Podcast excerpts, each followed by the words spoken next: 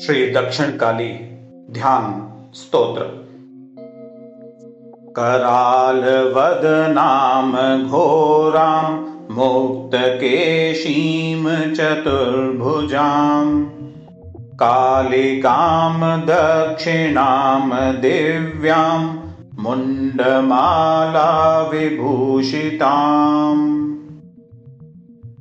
सद्यछिन्नशिरखड्ग वामाधोर्ध्वकराम्बुजाम् अभयं वरदं चैव दक्षिणोर्ध्वार्धपाणिकाम्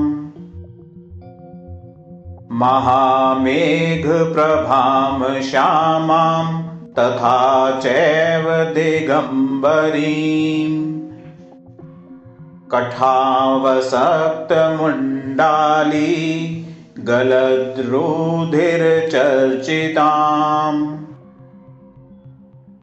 कर्णावतंसतानीत शवयुग्मभयानकाम्। घोरदंष्ट्रां करालास्यां पीनोन्नतपयोधराम् शवानां करसङ्घाते कृतकाञ्चीहसन्मुखीं।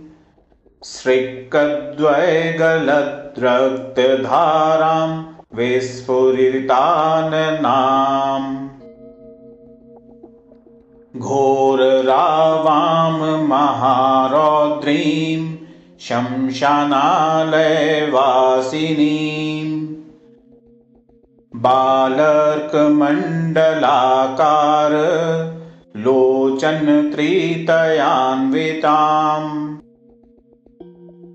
दन्तुरां दक्षिणव्यापी मुक्तलम्बिकचोच्चयाम्। शवरूपमहादेव हृदयोपरि संस्थिताम् शिवाभिर्घोररावाभिः चतुर्दिक्षु समन्विताम्। महाकालेन च समं विपरीतरतातुराम्।